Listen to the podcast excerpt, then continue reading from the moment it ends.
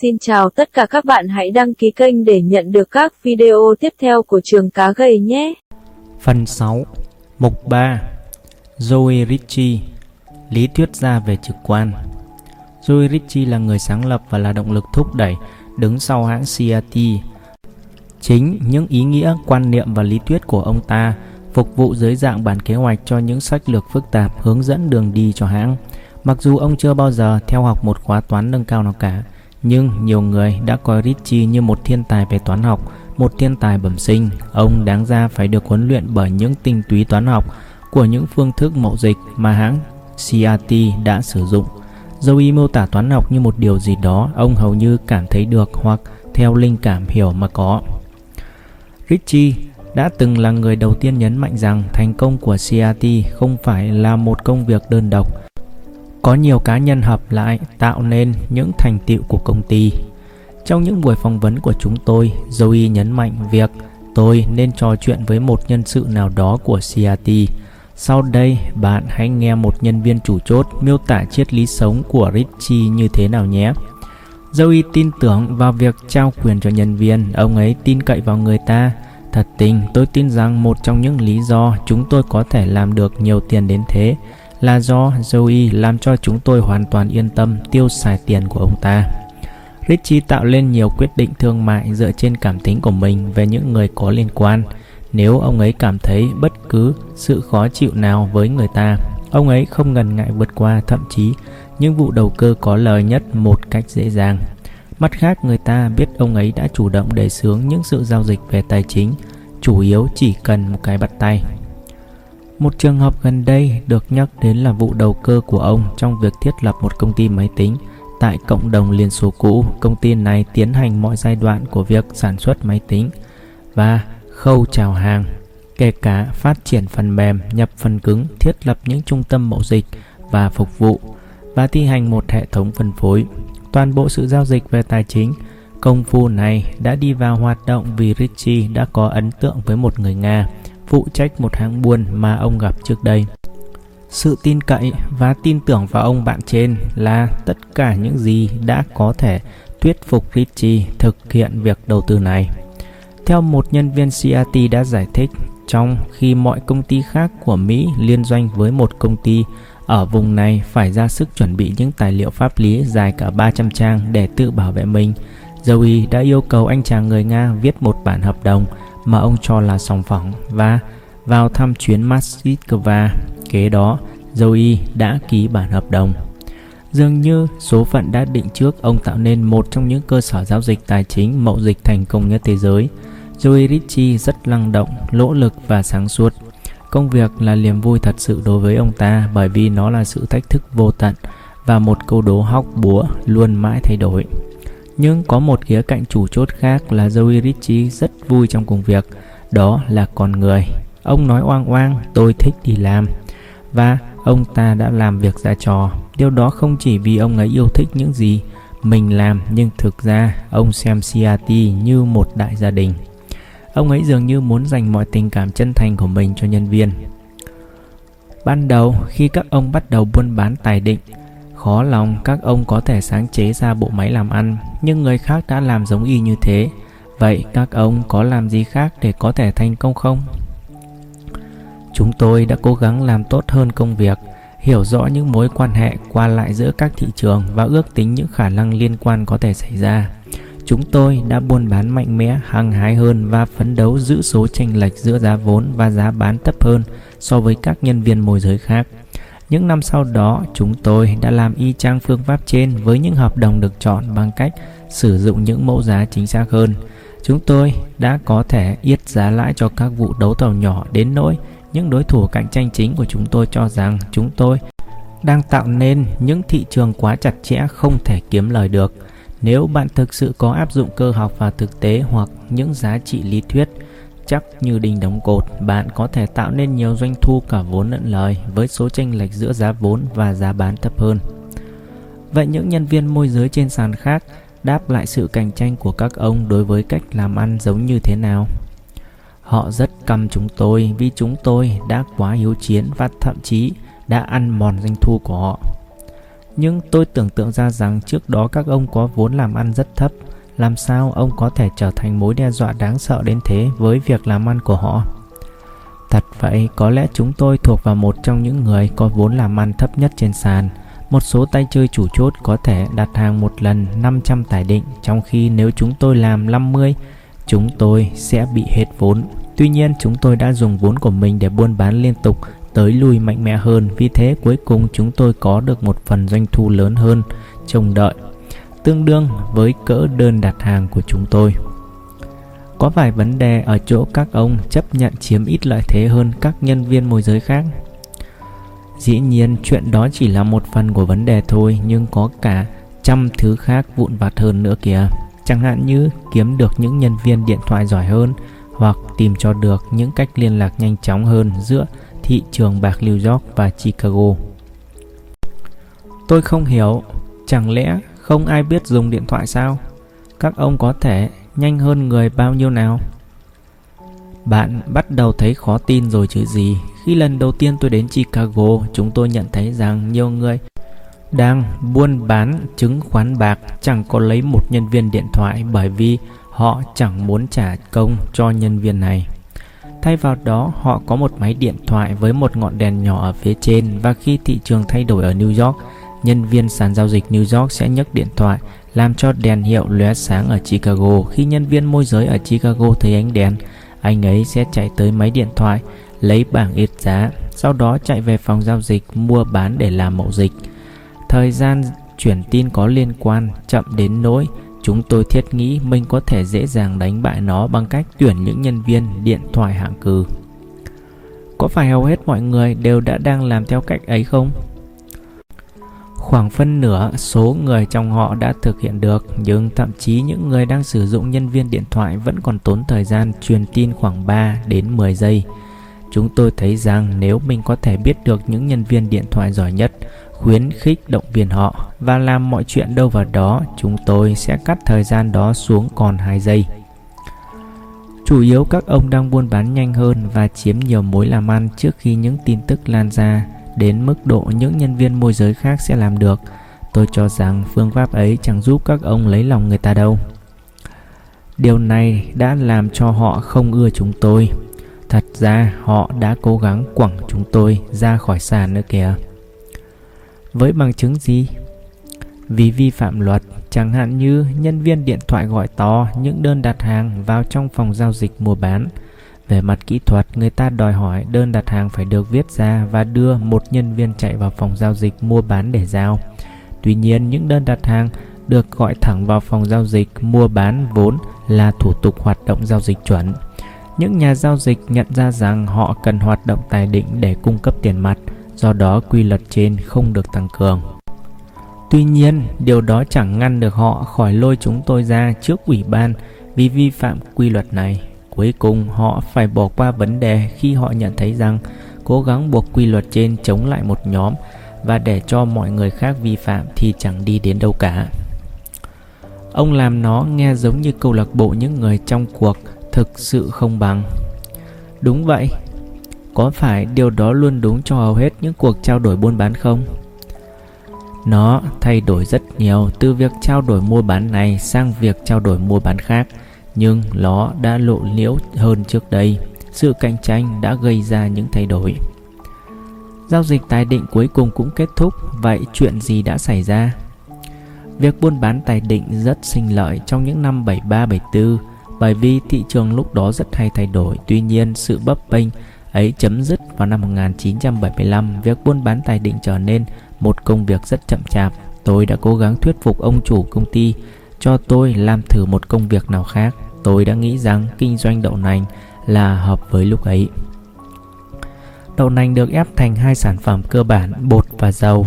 Nếu giá đậu nành thấp so với giá sản phẩm, lúc đó những nhà máy ép có thể chặn đứng những món lời rất hấp dẫn bằng cách mua đậu nành và bán một lượng sản phẩm tương đương.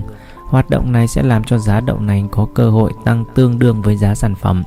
Ngược lại nếu giá đậu nành cao so với giá sản phẩm, làm cho số chênh lệch giữa giá vốn và giá bán sinh lợi thấp đi hoặc chẳng được gì, hoạt động ép đậu nành sẽ bị giảm đi. Kết quả là sự tăng giá đậu nành làm giảm nhu cầu về đậu nành. Việc này sẽ làm giảm giá đậu nành và giảm việc cung cấp sản phẩm lại sẽ làm tăng giá sản phẩm. Thực chất, những lực lượng kinh tế này làm cho giá đậu nành và sản phẩm đậu nành, bột và dầu duy trì mối quan hệ xác định rộng rãi. Người buôn bán đậu nành ép cố gắng mua đậu nành và bán sản phẩm khi đậu nành được yết giá thấp hơn sản phẩm và làm công việc buôn bán ngược lại khi giá đậu nành tương đối cao. Ông đã làm gì khác lạ để có thuận lợi hơn những người môi giới khác cũng đang làm công việc say ép đậu nành? Những điều rất đơn giản, có những điều giống y như chúng tôi đòi làm với công việc buôn bán tài định. Chúng tôi đã từng giữ những nhân viên giỏi nhất bằng cách trả lương hậu và cung cấp cho họ cơ hội phát triển. Chúng tôi cũng lập ra những thước loga thô sơ riêng của chúng tôi, chỉ ra giá ngầm cho đậu nành, phối hợp giá dầu đậu nành và bột đậu nành. Công cụ này cho phép chúng tôi tính toán được ngay giá trị của thị trường. Điều này giúp chúng tôi lợi dụng nguồn đơn đặt hàng nhanh chóng. Tôi không thể cho bạn biết được tại sao những nhân viên môi giới khác không làm giống chúng tôi. Nhưng họ thực ra không làm được. Lúc đó ông vẫn liên lạc với công ty cũ của ông chứ? Vâng, tôi đã đạt được một thỏa hiệp chuyển từ buôn bán tài định sang làm nghề ép xay đậu nành. Trong đó tôi phải chịu trách nhiệm về mọi lỗ lã nhưng lại phải chia bất kỳ tài khoản lời nào cho công ty theo tỷ lệ 50-50. Điều này nghe có vẻ ông ăn phân nửa nhưng nếu thua ông ngã về không. Một sự thỏa thuận không mấy sòng phóng, tại sao ông lại ở lại với công ty dưới sự sắp xếp đó? Có phải ông cần chiếc ghế của họ không? Không, có thể đó là sự kết hợp giữa tính trì trệ và lòng trung thành đối với công ty vì đã cho tôi bước đầu trong công việc kinh doanh nhưng cuối cùng tôi đã ra ngoài tự lập thân. Phải chăng đó là sự khởi điểm của CRT? Đúng thế, mặc dù việc đặt tên và sự sắp xếp công ty được tiến hành sau này, việc chuyển vào khu nhà máy liên hợp đậu nành cũng là nét đặc trưng của một điều sẽ trở thành một trong những nguyên tắc lâu dài của chúng tôi, đó là không bị ràng buộc đến bất cứ một cơ sở, công việc kinh doanh nào, nhưng lại tiến thẳng vào những thị trường nơi đang diễn ra một điều lý thú nào đó. Thuở ban đầu khi chúng tôi thành lập một công ty, tên công ty là công ty CF Chicago. Một thời gian sau, chúng tôi đổi tên thành công ty giao dịch và nghiên cứu Chicago.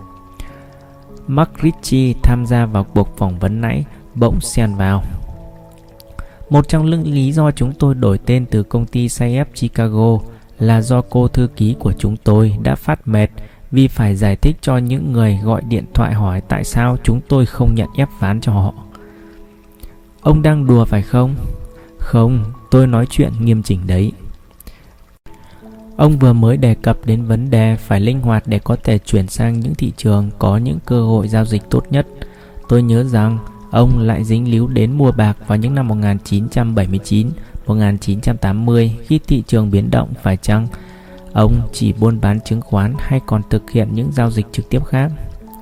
Hầu như chỉ buôn bán chứng khoán khi tình trạng bấp bênh trên thị trường lan tràn nghiêm trọng những cơ hội kiếm lời trong buôn bán chứng khoán tăng lên đáng kể. Tuy nhiên có một loại hình giao dịch mà ông có thể đặt tên là định hướng. Đây là một trong những câu chuyện chứng tỏ rằng thà ngu mà vẫn kiếm được lời còn hơn là khôn ngoan mà bị lỗ lá.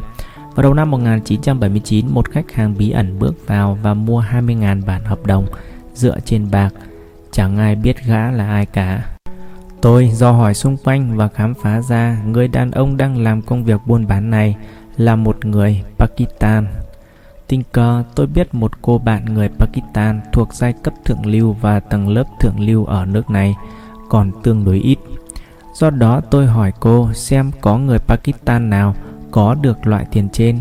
Cô ta đáp không, nhưng có hai người Pakistan chuyên xoay sở tiền cho người Saudi. Cô ta cho tôi biết hai tên ấy cảm thấy chắc chắn hơn. Cùng với một cuộc điều tra bí mật nho nhỏ, chúng tôi tìm ra một trong hai gã này có liên quan đến chuyện mua bán trên. Chúng tôi nghĩ chúng tôi đã có một chút tin tức quan trọng. Lúc đó, những hợp đồng option về bạc chỉ được giao dịch mua bán ở london. Những hợp đồng mua bằng bạc không có giá tranh lệch giao dịch ở những giá rất thấp. Mặc dù thị trường này không sử dụng loại tiền mặt đó, tôi vẫn mua thật nhiều hợp đồng này. Tôi đã chiếm được một công ty rất lớn tương đương với căn bản cổ phần của chúng tôi. biết rằng khả năng hạ giá của chúng tôi bị giới hạn.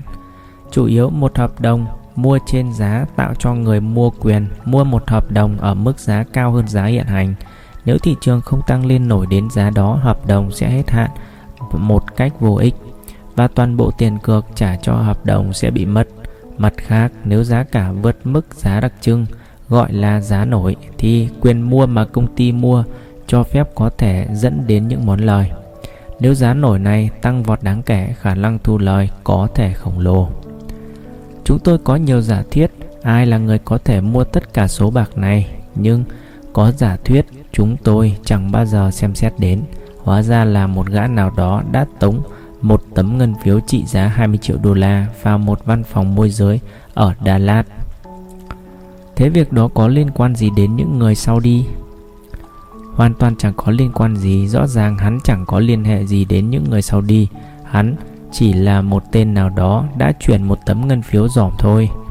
Do đó, trong khi chúng tôi nghĩ chúng tôi rất khôn khéo, thực ra tất cả sự phân tích của chúng tôi đều tỏ ra chẳng chính xác chút nào.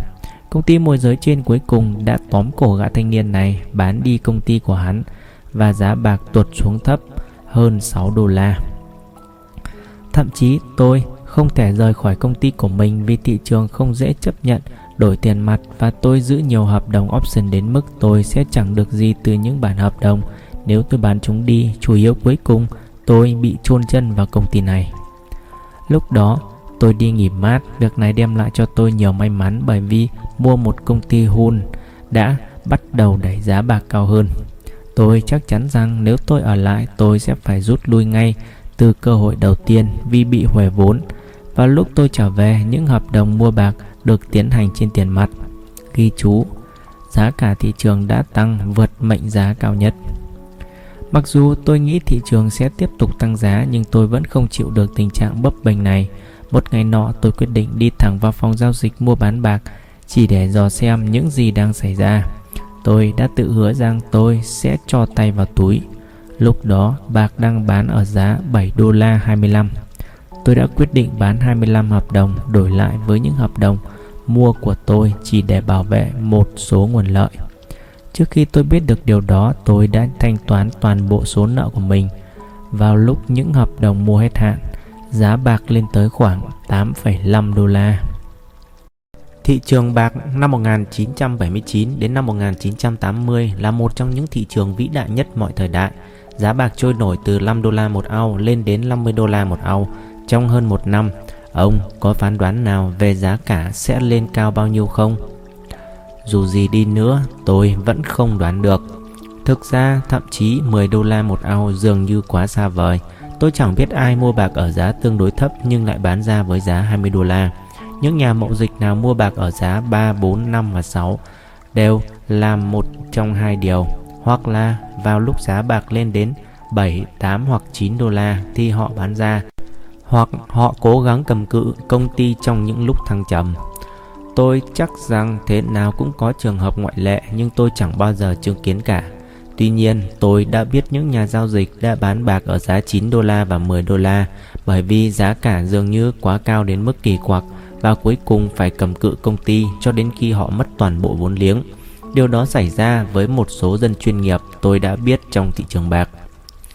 Nếu sở giao dịch không bước vào và thay đổi những quy luật bằng cách cho phép giao dịch vì thanh toán nợ thôi.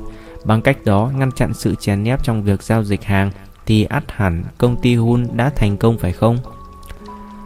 Những sở giao dịch chẳng phải thay đổi những quy luật trên để ngăn chặn công ty Hun nhận giao hàng. Theo luật, sở giao dịch có quyền bước vào và nói Được, anh cần bạc, anh có thể có bạc, nhưng bạn sẽ phải kéo dài thời gian giao hàng hoặc là họ có thể cho phép giao dịch mua bán chỉ để thanh toán nợ để lấy tiền mặt. Nếu những sở giao dịch chỉ đứng bên ngoài và cho phép một nhu cầu hàng hoàn toàn không vì mục đích kinh tế họ sẽ là những kẻ trốn tránh trách nhiệm. Vào lúc công ty Hun đang lãnh giao hàng lô bạc tháng 4, những hợp đồng đặt mua trước giao dịch ở mức giá xuống khủng khiếp. Công ty Hun không có nhu cầu kinh tế khẩn cấp về việc giao hàng. Nếu tất cả những gì họ cần là làm chủ được lô bạc ấy, họ đã có thể chuyển nhượng những hợp đồng tháng tư của mình bảo vệ được lượng tiền tiết kiệm khổng lồ và giải phóng vốn để sử dụng trong lúc dàn xếp tạm thời, hoặc họ có thể buôn bạc trên thị trường tự do ở giá 35 đô la một ao khi hợp đồng tháng 4 ở giá 50 đô la. Thay vì chấp nhận những cách thay thế khôn ngoan có tính kinh tế này thì họ cứ khăng khăng Không không, chúng tôi muốn nhận giao hàng cho lô bạc tháng 4. Điều này cho thấy họ đang chơi một trò chơi nào đó.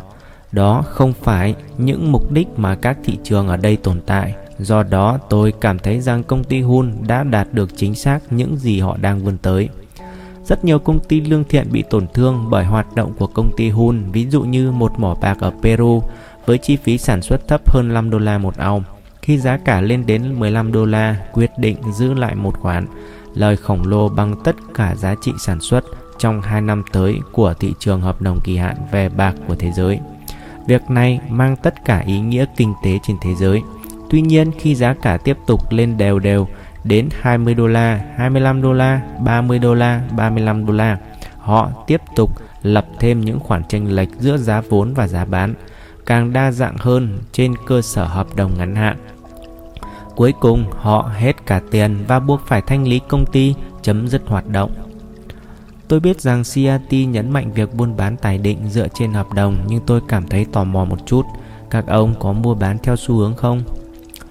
Vâng, vì lợi ích của tôi, tôi luôn luôn tin rằng giao dịch kỹ thuật sẽ có hiệu quả. Tuy nhiên, tôi không thích các lối giao dịch định hướng làm phân tâm tôi suốt ngày. Tôi giao tất cả ý tưởng của tôi cho những thành viên CRT nào có ham thích trong giao dịch kỹ thuật và có những kỹ năng thích hợp. Họ cứ tiếp tục bằng cách phát triển những hệ thống giao dịch kỹ thuật dựa trên những lý tưởng này và chịu trách nhiệm về những công việc giao dịch hàng ngày.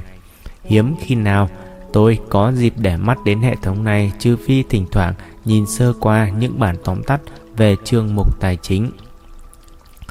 Hệ thống này đã đi vào hoạt động được bao lâu rồi? 5 năm. Nó đã hoạt động thế nào? Hệ thống này trong 4 năm đầu của 5 năm giao dịch đã thu lợi nhiều với số tiền kiếm được hàng năm trung bình chiếm 40% tổng số toàn bộ thời kỳ hoạt động.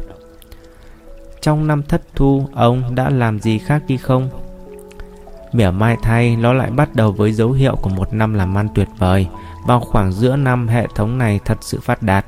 Do đó, chúng tôi đã bắt đầu mở rộng công ty rất nhanh chóng. Có lúc chúng tôi đã mở rộng lên gấp 3 lần. Đó là lần duy nhất chúng tôi đã tăng cường địa bàn giao dịch một cách nhanh chóng. Nhưng ông đã biết đấy, nếu chúng tôi ổn định được giao dịch, hệ thống hẳn đã gặt hái một năm đầy thành công. Trong hệ thống này có sự can thiệp nào của con người không hay hoàn toàn sử dụng máy móc? Lúc đầu có một thời kỳ 6 tháng có sự can thiệp của con người. Và việc này luôn gây bất lợi phải không? Bất lợi đến mức không thể tin được. Thật bất ngờ điều đó thường luôn luôn chính xác. Ai cũng nói thế. Quan điểm của ông về phân tích cơ bản đối với phân tích kỹ thuật như thế nào? Ngược dòng thời gian, vào cuối những năm 70, tôi đã một lần nói chuyện về phân tích kỹ thuật tại một hội nghị chuyên đề. Vào bữa trưa cuối cùng, tôi đã ngồi cùng bàn với Richie Dennis. Tôi hỏi ông có bao nhiêu phần trăm công việc giao dịch của ông ấy là kỹ thuật và có bao nhiêu phần trăm là cơ bản. Ông ấy trả lời, giọng khinh khỉnh. Tôi sử dụng chẳng có đến một phần trăm tin tức cơ bản. Cách ông ấy trả lời khiến tôi thấy hối hận vì đã hỏi câu hỏi trên. Ông nói tiếp, tôi không hiểu bằng cách nào ông chạy trốn cái lý lẽ cho rằng tất cả những tin tức cơ bản đều nằm hẳn trên thị trường rồi. Tôi hỏi thế bằng cách nào ông lẩn trốn cái lý lẽ cho rằng tất cả những tin tức kỹ thuật đều nằm hẳn trên thị trường? Ông đáp, tôi chẳng bao giờ nghĩ đến điều đó. Tôi phục ông này ở điểm đó. Ông ấy có một sự nhún nhường về bản thân mà theo tôi nghĩ có thể giải thích những thành công của ông ta. Lý lẽ cơ bản của tôi là có rất nhiều nhà chuyên môn giao dịch với tin tức y chang như thế và khả năng thành công khác nhau là ở chỗ sử dụng tin tức đó tốt hơn. Tại sao điều này không thể xảy ra giống y như thế đối với những tin tức cơ bản? là vì đối với mọi tin tức trên thị trường thì một nhân viên giao dịch này có thể sử dụng nó tốt hơn một nhân viên khác. Đến một chừng mực lớn hơn, sự nổi bật của CRT là nhờ vào những hợp đồng option. Tôi cho rằng CRT thật là nhà giao dịch hợp đồng option lớn nhất thế giới. Theo tôi nhớ thì ông là một nhà chuyên môn về triết học. Vậy làm sao một người chẳng có bồi dưỡng về toán học có thể lao vào thế giới có một khối lượng lớn những hợp đồng được chọn đến thế?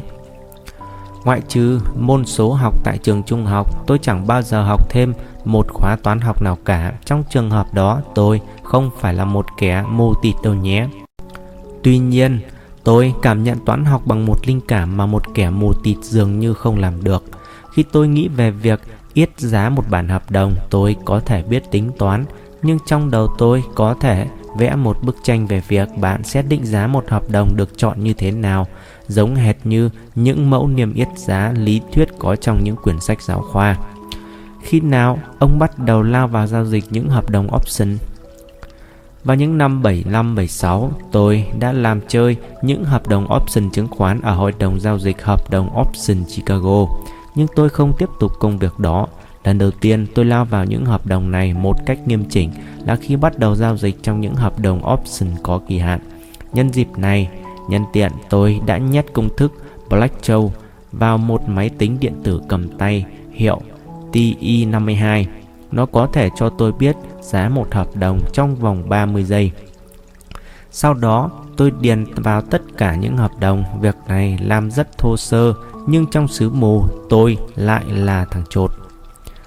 Khi thị trường ở giai đoạn phôi thai có phải những hợp đồng được chọn bị dìm giá nghiêm trọng không và có phải sách lược cơ bản của ông nhắm vào việc lợi dụng sự dìm giá này? Hoàn toàn đúng. Tôi nhớ ngày đầu tiên mình ở trong phòng giao dịch mua bán những hợp đồng có kỳ hạn T-bond. Khi thị trường vừa mới giao dịch chỉ được vài tháng, có một người đã đề nghị tôi nghiên cứu thị trường của một tháng trước. Những tháng trước có ít tiền mặt hơn những tháng gần đây vì đây là ngày đầu tiên của tôi. Tôi thật sự cảm thấy hụt hẫng, tôi bối rối đến nỗi không nghiên cứu thị trường được. Do đó tôi đưa ông ta lãi sản xuất của vụ đấu thầu 100 của tôi cho mỗi đơn đặt hàng. Tôi nói, này, đây là ngày đầu tiên của tôi và tôi thực ra không giao dịch những tháng trước. Tôi xin lỗi nhưng đây là những gì tốt đẹp nhất tôi có thể làm. Ông ta nghiến hàm răng và nói, Ông đang nghiên cứu thị trường 50 điểm trên lô 100 đấy. Ông ấy không thể tin được có người do giá thị trường chặt chẽ đến thế. Vậy lãi sản xuất vụ đấu thầu có được tăng lên không? Có, chủ trước kia kinh doanh thấp hơn bây giờ rất nhiều. Một lô 50 hay 100 cũng đã được cho là một hợp đồng cách xù rồi. Khi ông đã có được một công ty thì mặc dù thị trường có tạo cho ông một lợi thế lớn để ông nhảy sang lĩnh vực làm ăn khác, tôi cho rằng ông vẫn cố gắng bảo vệ công ty đó để loại trừ những rủi ro. Tuy nhiên, khi ông định thành lập một công ty khác, lẽ nào ông không phải đương đầu với vấn đề giống như lãi đấu thầu tăng lên? Điều đầu tiên ông thường làm là bảo vệ hợp đồng bằng cách tiếp nhận một công ty đối kháng trên thị trường công khai có doanh thu lớn hơn nhiều. Sau đó, Công việc này trở thành một trong những công việc có chiều hướng xuống dốc có thể làm hại bạn. Và còn nhiều cách khác để làm điều đó chẳng hạn như nếu ở lần giao dịch đầu tiên Tôi bán một hợp đồng, bây giờ tôi sẽ tìm cách mua những hợp đồng khác và có thể trở thành người đấu thầu giỏi nhất phòng giao dịch mua bán. Rõ ràng, trong những năm đầu tiên này, thị trường hợp đồng option làm ăn cực kỳ vô hiệu quả. Trong loại bối cảnh đó cũng dễ thấy được bạn có thể dễ dàng tiến hành các hợp đồng bảo hiểm rủi ro và làm được nhiều tiền. Tuy nhiên, tôi chắc rằng với sự phát triển nhanh chóng của doanh thu trong nhiều năm liền, làm ăn ở thị trường này trở nên có hiệu quả hơn nhiều. Và những cách giao dịch trên đã không tồn tại nữa. Những quan niệm nào có thể sử dụng vào thị trường ngày nay để làm ra tiền? Vâng, thị trường ngày càng trở lên cạnh tranh dữ dội hơn, do đó chúng tôi phải cạnh tranh theo. Chừng nào chúng tôi còn nhích hơn các đối thủ cạnh tranh được một bậc, chúng tôi vẫn còn nhiều cơ hội sinh lời rất tốt. Vâng, trên thị trường vẫn có hiện tượng định sai giá sao? Hoàn toàn đúng, trên thị trường luôn luôn ai đó định sai giá.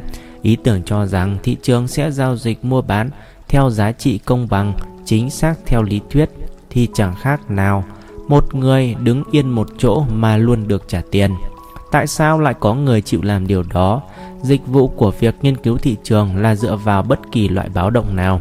Đó là loại người không muốn làm chơi chơi, do đó người ta càng không muốn ngồi ở bàn giấy một cách vô cớ được. Bao giờ họ cũng có công việc để làm cả. Lẽ dĩ nhiên phải có sự liều lĩnh thị trường phải trả công cho một người nào đó để làm công việc này. Chỉ có vấn đề là trả bao nhiêu. Có phải tiền công là khoản sai biệt giá yết và giá mua? Vâng, nếu không có lợi thì khi có người tiến hành với khối lượng mua hoặc bán khổng lồ, ai sẽ ở phía bên đối đầu? Phần dưới đây liên quan đến những câu hỏi lý thuyết, liên quan đến những hợp đồng option, những lời giải thích cho những người không chuyên nghiệp trong những dấu ngoặc nhỏ của bài này. Theo ông nghĩ có những sơ hở gì trong những mẫu ít giá hợp đồng mua chuẩn? Tôi không biết trả lời câu hỏi như thế nào mà không tiết lộ tin tức chúng tôi không muốn nói đến. Vậy hãy để tôi đề xướng ý kiến nhé. Ví dụ như có phải một trong những sơ hở trong những mẫu chuẩn là họ không dự tính đủ những khả năng có thể xảy ra cho những đoạn giá tăng quá cao. Nói cách khác, những khả năng phân phối giá cả khác nhau trên thực tế có những chiếc đuôi lớn hơn đường cong biểu diễn về những khả năng có thể xảy ra lúc bình thường Do đó những người sử dụng những mẫu giá chuẩn lúc đó có thể có xu hướng bán những hợp đồng trên ở giá thấp hơn là khi nó được đảm bảo bởi cách thị trường thật sự hoạt động thông thường. Vâng, đó là một sơ hở trong phương thức chuẩn Black Châu Khi chúng tôi bắt đầu làm, thậm chí những nhà cạnh tranh vĩ đại nhất của chúng tôi dường như không nghĩ đến điều đó. Và nhiều khoản lời của chúng tôi qua khe hở đó đã tìm đường đến với chúng tôi. Tuy nhiên giờ đây tất cả những tay chơi nghiêm chỉnh đã nghĩ ra điều này và tôi cho rằng những khuôn mẫu thương mại hiện có đều thông qua điều này. Tuy nhiên, tôi phải nói thêm rằng có một điều phải công nhận là những chiếc đuôi ấy lớn hơn thường lệ và một điều khác cần biết là nó bắt đầu từ đâu. Ví dụ như, phải chăng bạn chỉ việc suy ra các đoạn giá của mình theo kiểu quan sát kinh nghiệm và cũng định giá những hợp đồng mua như vậy. Con đường ấy gặp nhiều vấn đề khó khăn đấy. Bạn hãy xem xét đến việc lập ra sách lược bảo vệ chưa có phải có những sự thay đổi mà chẳng có khuôn mẫu chuẩn nào chấp nhận được. Và nếu có, liệu sự chấp nhận của chúng có gây quá nhiều phức tạp cho khuôn mẫu đến nỗi làm cho khả năng ứng dụng của nó trở lên quỳ quặc? Nói cách khác, biết được sự phân phối giá không phải êm đềm mà giống như ta mở một lon chứa đầy côn trùng. Nói thẳng ra, tôi vẫn chưa hiểu được tại sao vào lúc đó việc cạnh tranh thậm chí cũng không mở được nắp lon ra nữa. Ồ, tôi nghĩ tôi có thể trả lời dùm ông những đường cong biểu diễn toán học chuẩn cho phép những phát biểu về các khả năng đặc biệt có thể xảy ra hầu như không nhìn theo lối này. Chẳng hạn, không có những chiếc đuôi giá lớn hơn Tôi nghĩ điều đó có thể giải thích rất nhiều thắc mắc trên, nhưng trước tiên nó cho rằng thực tế phù hợp với đường cong biểu diễn trong đầu óc một nhà toán học. Tôi tin rằng điều đó có thể trả giá đắt. Hãy để tôi thử một câu hỏi khác, nhưng mẫu giá hợp đồng option chuẩn là giá bình quân, nghĩa là họ công nhận một điểm có thể xảy ra nhất là một mức giá không thay đổi. Mẫu giá hợp đồng op của ông có khác đi do phải sát nhập với các ảnh hưởng của khuynh hướng thị trường hướng phụ. Chúng chẳng khác gì cả, mặc dù theo tôi nghĩ nhiều người tin rằng chúng có khác đi. Thường có tin đồn rằng CRT tuyên bố đi theo giá bình quân và bảo hiểm rằng chúng tôi thực sự kiếm tiền đứng đắn. Chúng tôi chẳng có ý làm người ta tin tưởng về điều đó bởi vì nó sẽ làm cho người ta sẵn sàng giao dịch với chúng tôi. Nhưng giờ đây, Dầu sao vì con mèo có thể lộ ra khỏi cái túi sách Tôi sẽ xác nhận nó. Mẫu giá của chúng tôi là bình quân. Giả dụ như ông phát triển một mẫu có 60% khả năng có thể xảy ra đúng theo hướng đi của thị trường. Nếu ông kết hợp dự đoán các xu hướng đó thì mẫu giá hợp đồng option của ông sẽ bị bóp méo Và về mặt lý thuyết, ông có thể làm tốt hơn không? Câu trả lời rõ ràng nhất cho thấy nếu ông nghĩ có một xu hướng trực tiếp, ông hãy dựng lên một tài khoản riêng biệt để giao dịch trao đổi ý tưởng này. Nhưng trong tài khoản mua của ông, ông phải giao dịch dứt khoát, ông sẽ rút được cùng khoản lợi đó. Và nếu không có gì khác, ông sẽ tách ra những kết quả sau mỗi lần tiếp cận. Ông có tin rằng trong tương lai xa sẽ có một lợi thế để trở thành người bán giá cao không? Tôi không biết được điều đó. Yếu tố nào theo ông là yếu tố có thể đoán trước sự bấp bênh trong giao dịch kỳ hạn, sự bấp bênh cổ điển hay sự bấp bênh tiềm ẩn? Những khuôn mẫu lý thuyết sử dụng để ước tính giá trị của một hợp đồng option sử dụng rất nhiều dữ kiện được biết, ví dụ giá hiện hành của thị trường mũi nhọn, tuổi thọ của hợp đồng op và một nhân tố bí ẩn quan trọng là khả năng bấp bênh của thị trường cho đến khi hết hạn hoạt động. Vì nhân tố này là bí mật, tất cả mẫu giá hợp đồng option chuẩn đều giả định rằng khả năng bấp bênh trong tương lai sẽ tương đương với sự bấp bênh gần nhất. Giá cả hợp đồng option được biểu lộ bởi sự giả định này được gọi là giá trị hợp lý. Một số người cho rằng nếu giá trị thị trường cho hợp đồng option cao hơn giá trị hợp lý, hợp đồng option được giá cao và nếu thấp hơn giá trị hợp lý, nó sẽ bị giá thấp. Một cách diễn giải khác là thị trường chỉ việc công nhận rằng sự bấp bênh trong thị trường tồn tại đến khi thị trường option hết hạn sẽ khác hẳn sự dao động trong quá khứ gần đó được gọi là dao động cổ điển. Tình trạng dao động nằm trong thị giá thị trường được gọi là dao động tiềm ẩn. Nếu giá hợp đồng option là yếu tố phán đoán sự bấp bênh trong tương lai, tốt hơn sự bấp bênh trong quá khứ gần, thì vấn đề hợp đồng đó được định giá cao hay thấp không những không thích hợp mà thực ra còn lệch lạc. Về bản chất, vấn đề trên tương đương với việc hỏi xem có lý do nào để giả định rằng chiến lược mua những hợp đồng option được định giá thấp hơn giá trị hợp lý và bán những hợp đồng với giá trị cao hơn giá trị hợp lý có xứng đáng tưởng thưởng không. Sự bấp bênh tiềm ẩn dường như tốt hơn đối với tôi. Theo quan niệm hay theo kinh nghiệm? Đối với tôi dường như rõ ràng về mặt quan niệm, tình trạng dao động tiềm ẩn là một tóm tắt của những gì mà tất cả những tay chơi trên thị trường sau khi bỏ phiếu tin tưởng là giá cả hợp lý cho một sự thay đổi trong tương lai. Sự dao động cổ điển không là gì khác hơn một con số đại diện cho sự dao động trong quá khứ. Tuy nhiên, trong những ngày đầu giao dịch hợp đồng option khi các thị trường làm ăn quá kém hiệu quả, ông có sử dụng kế sách mua những hợp đồng được chọn thấp hơn giá trị hợp lý dựa trên sự dao động cổ điển và bán những hợp đồng cao giá hơn giá trị hợp lý của chúng. Không, thậm chí lúc đó chúng tôi không làm điều đó, chúng tôi chẳng bao giờ cho rằng sự dao động cổ điển là một cuốn cẩm nang đáng tin cậy đối với giá trị thực của một hợp đồng được chọn. Vậy làm thế nào ông xác định khi nào một hợp đồng option hết hạn? Bằng cách tạo tranh lệch giữa giá yết và giá chào ở mức thông tin có thể làm một mã giao dịch khác để loại bỏ khả năng biến động mà vẫn sinh lời. Chúng tôi chỉ phán đoán về việc một hợp đồng được cao giá hay thấp giá liên quan đến những hợp đồng khác, không phải về việc nó bị dìm giá liên quan đến thị trường mũi nhọn cốt yếu. Nhiều người đã bỏ ra nhiều thời gian và công sức để phát triển những mẫu giá hợp đồng tân tiến. Nếu giá sinh ra từ khuôn mẫu không phản ánh được giá trị thực của hợp đồng bằng giá hiện hành trên thị trường, điều đó có tạo điều khác biệt cho khuôn mẫu lý thuyết sử dụng để rút ra giá trị hợp đồng không? Tôi nghĩ là có. Ông vẫn cần khuôn mẫu để xác định giá trị tương quan. Nói cách khác, ông đang cố gắng xác định xem một hợp đồng cho sẵn được cao giá hay thấp giá so với những hợp đồng khác. Không nhất thiết nó được giá cao hoặc giá thấp hoàn toàn. Nếu hai mẫu giá cho những ý kiến khác nhau về giá trị tương quan của hai hợp đồng, thì cho những người sử dụng hai mẫu giá đó sẽ giao dịch với nhau. Hai mẫu giá đó không thể đúng hết được. Tuy nhiên, không phải là người giao dịch có ý kiến về việc một hợp đồng cho sẵn được giá cao hay thấp, nhưng đơn giản về việc hợp đồng đó so với những hợp đồng khác có cao hay thấp quá hay không. Vậy ông có tin tưởng khả năng ông có thể phát triển những mẫu giá hợp đồng cung cấp được những thước đo chính xác hơn về giá trị hợp đồng tiêu chuẩn là một phần của lời giải thích về sự thành công của CRT? Những mẫu giá rất quan trọng nhưng yếu tố quan trọng nhất vẫn là con người. Để một công ty ở tầm cỡ này có thể hoạt động một cách hiệu quả như một cái đồng hồ, rất cần những người có tài. Trong suốt buổi phỏng vấn, ba nhân viên khác của CRT, Janet Frost, Wood, Pelizzi và Nay Litson đã bước vào phòng và bây giờ bắt đầu tham gia buổi nói chuyện.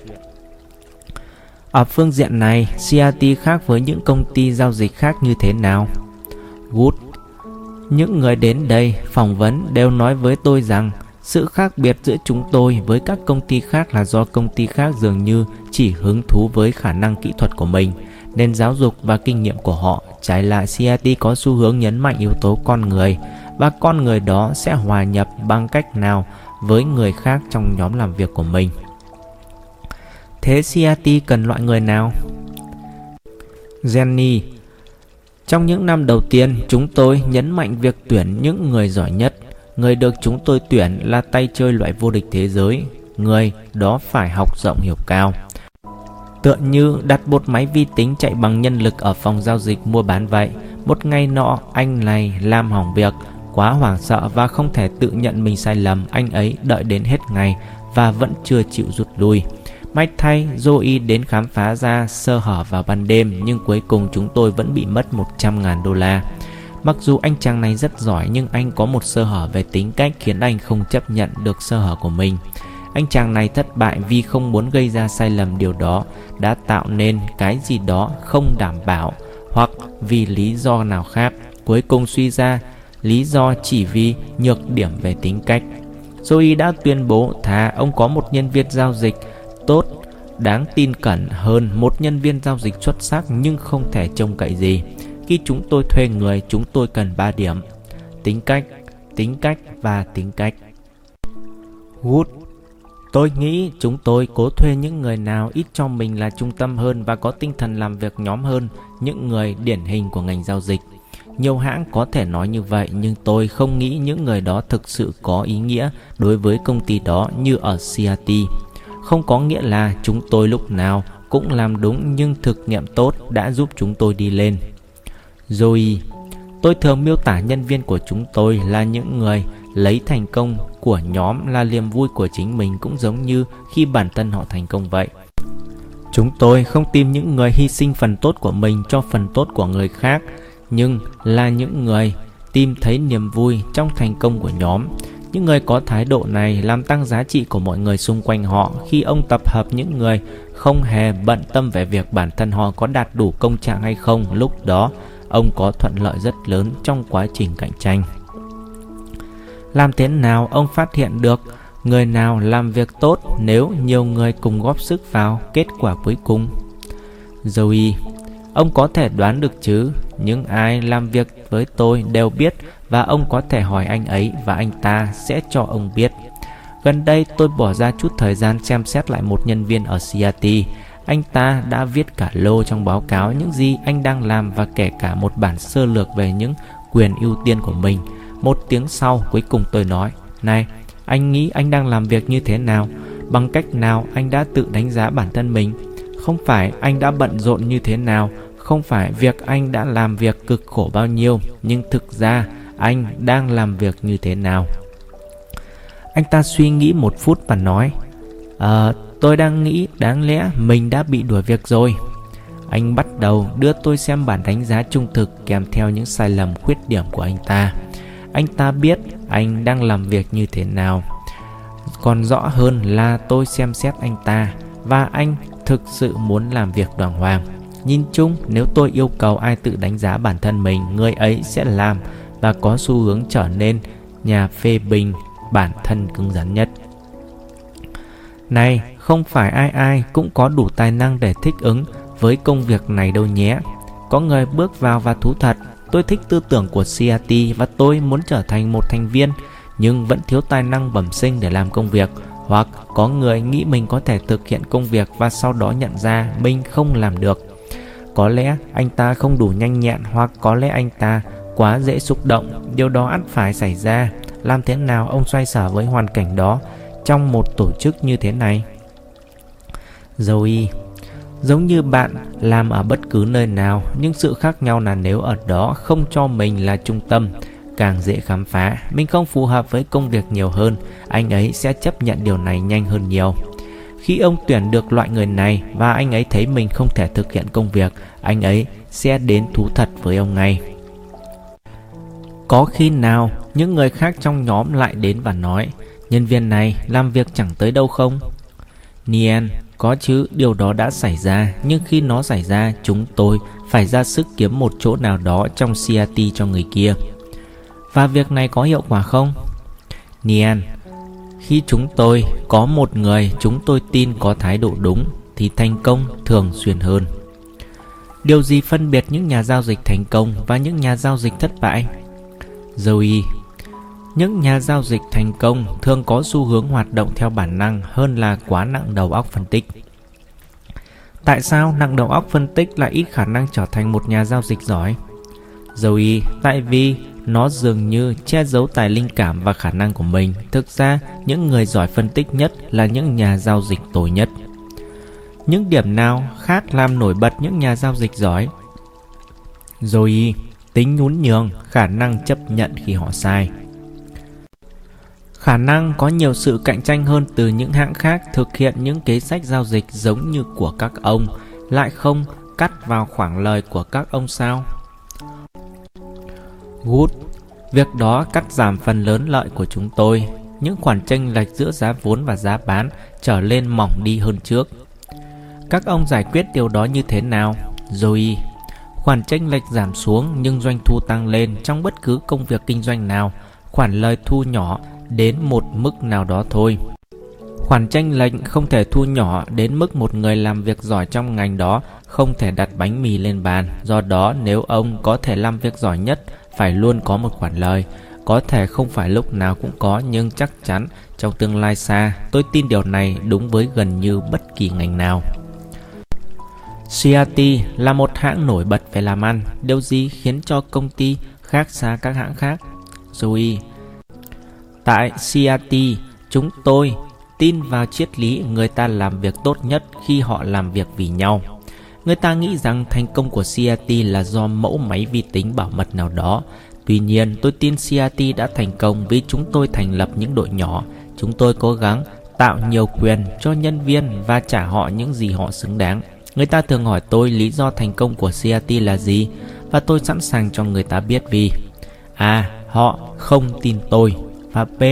Thậm chí nếu họ tin tôi, họ không thể tự rèn luyện để làm điều dập khuôn. Tin cậy người ta và bỏ hết việc kiểm soát quản lý. Những người khác thực hiện kiểu giao dịch này thường tiếp cận nó một cách máy móc.